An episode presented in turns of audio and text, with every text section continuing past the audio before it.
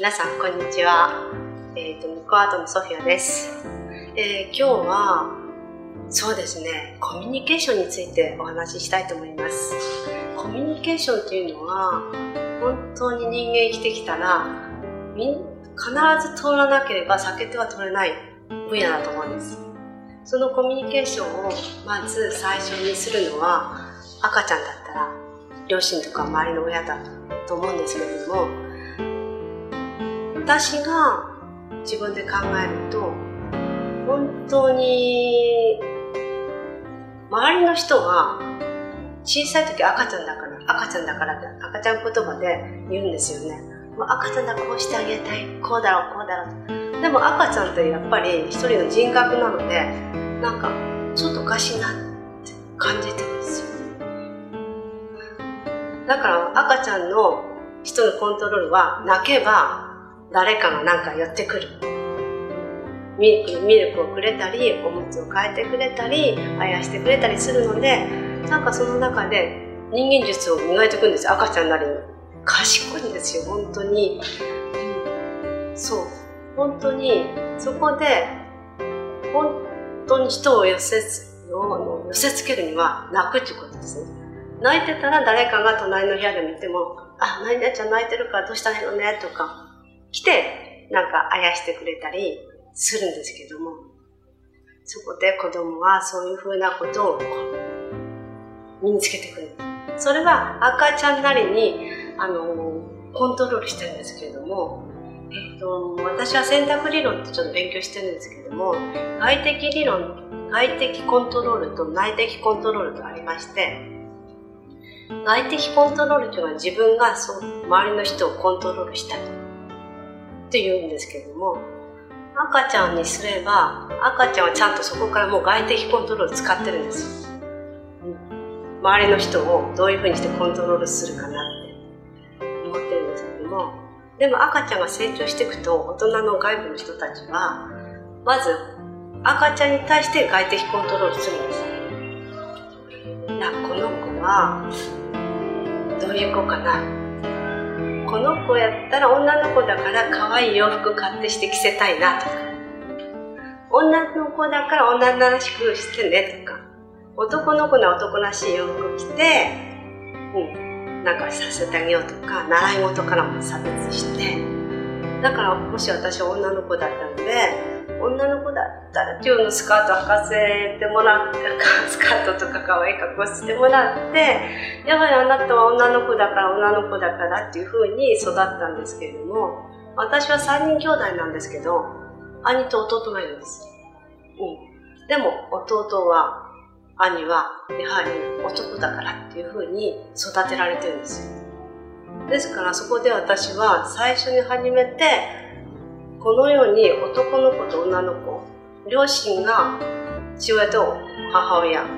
なんか自然とそういうふうななんかこの世の中にいる人間の分類としては男と女がいるってこと。親子関係兄弟関係。そしてまたおじさんおばさんがいるってことをだんだんだんだん小さいながらに学んでいくんですよ。そしてそうですね。本自分がだんだんだんだん自我が芽生えてくる。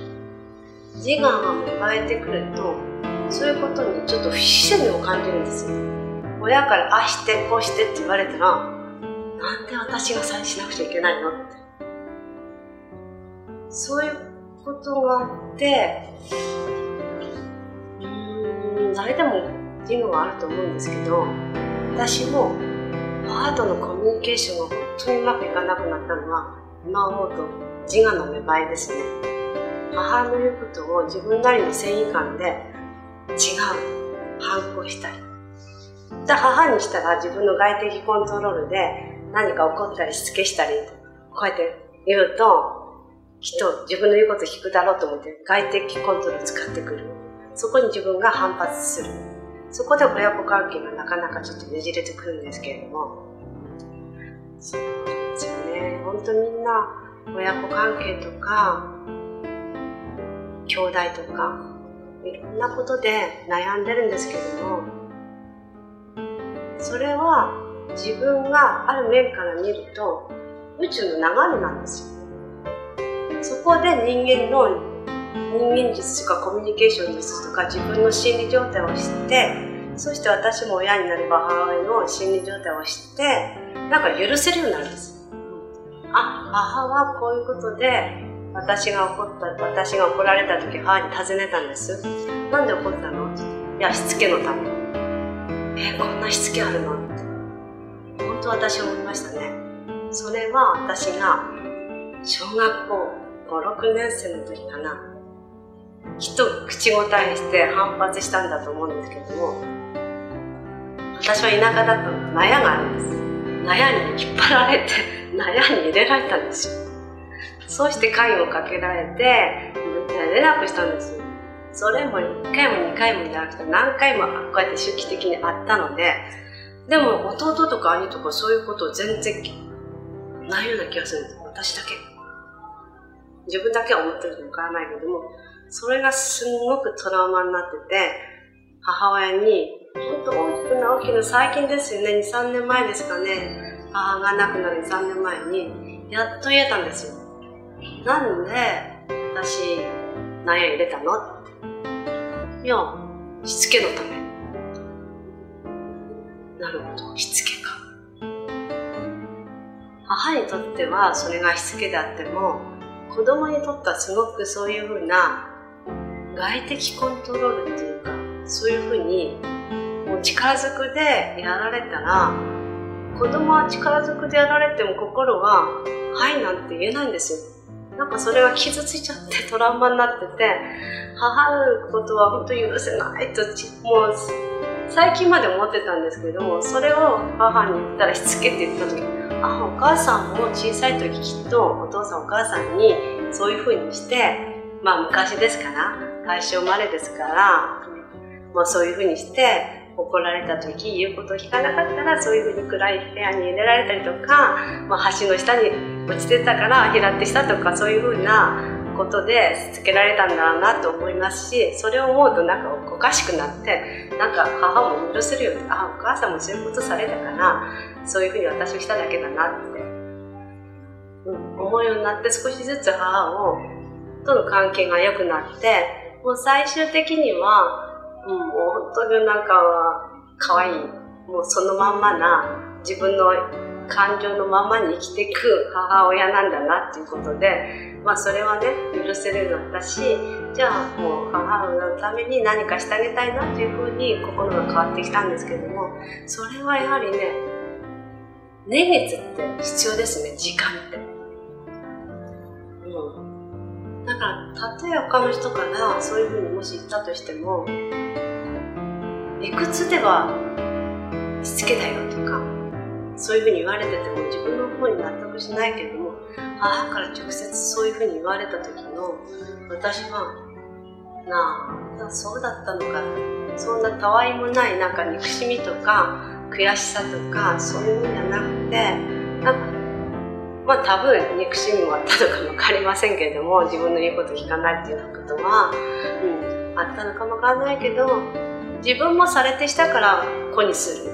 なんか今の母親の人に言うんですよ。言いたいのは、自分がされたことを子にしないでね。そこは自分で止めておきましょうよ。それを負の連鎖をすることによって、いい結果にはならないから。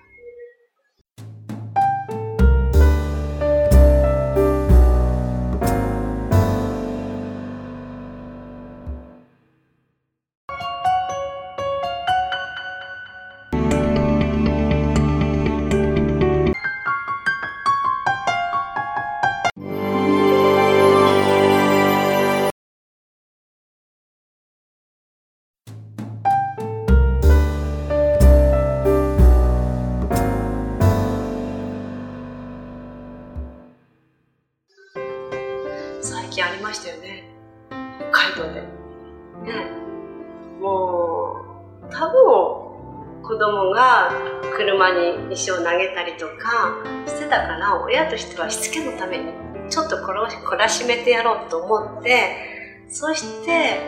何のそういうふうな1週間後、ね、どういうふうになるかも想定外で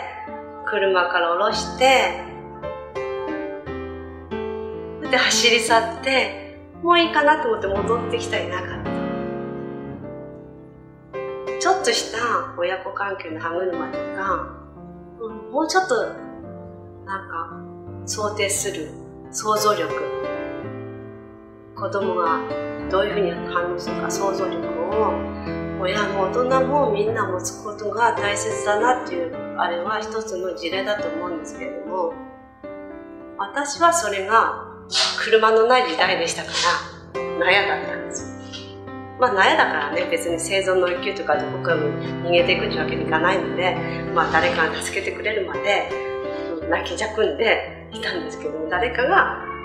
芝居にその会議をこうやって外して、うん、助けてくれた助けた時間解放されたんですけども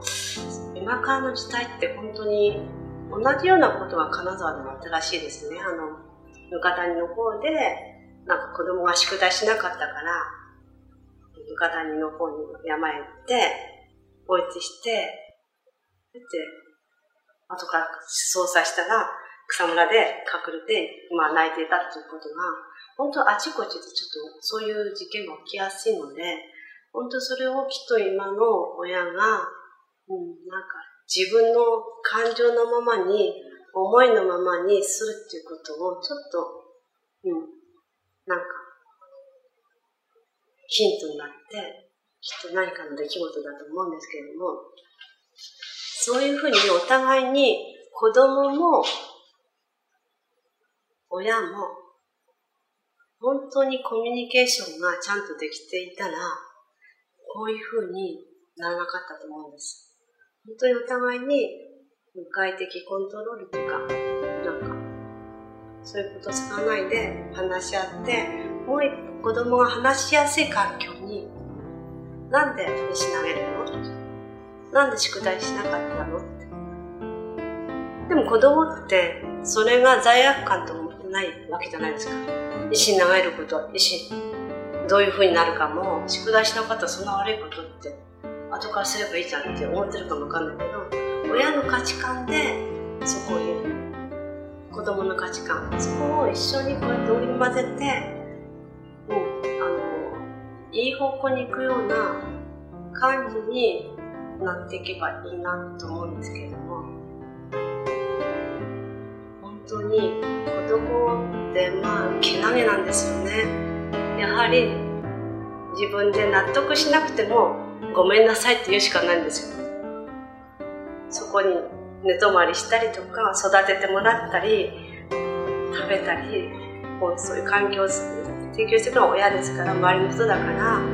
自分の中で納得しなくても忘れないんだけど口からごめんなさいでもその本当のごめんなさいが本当のごめんなさいかなんですよね。ですから本当にお互いに話し合って分かち合ってコミュニケーションが上手に取れればきっといい家族関係というか生まれてくるんじゃないかなと私は思います。まあ取り留めない話なんですけどもこれも私が時間をかけて生まれた時から今のまで本当に一つのテーマなんですけども親子関係とかそうなんですけども本当に今複雑っていうか状況も変わってきてますのでちょっとしたことで人間の歯車がちょっと外れてくる。です。もその今のお話をちょっと事件があったこととか聞いて自分の人生の歯車を整える整えていくっていうことが大切だと思うんです。だから自分は他人事って人事と思わない自分事で考えなさいってよく言われますけどいろんな事象が自分事と思って自分の生き方とかいろいろあったことを照らし合わせてじゃあこういうことねっていうことを自分自身が腑に落ちていけたら次がまた新しい生き方っていうかできてくると思います。ですから、皆さん一緒にコミュニケーションについて考えていきましょう。今日はこれで終わります。じゃあ皆さんお元気で。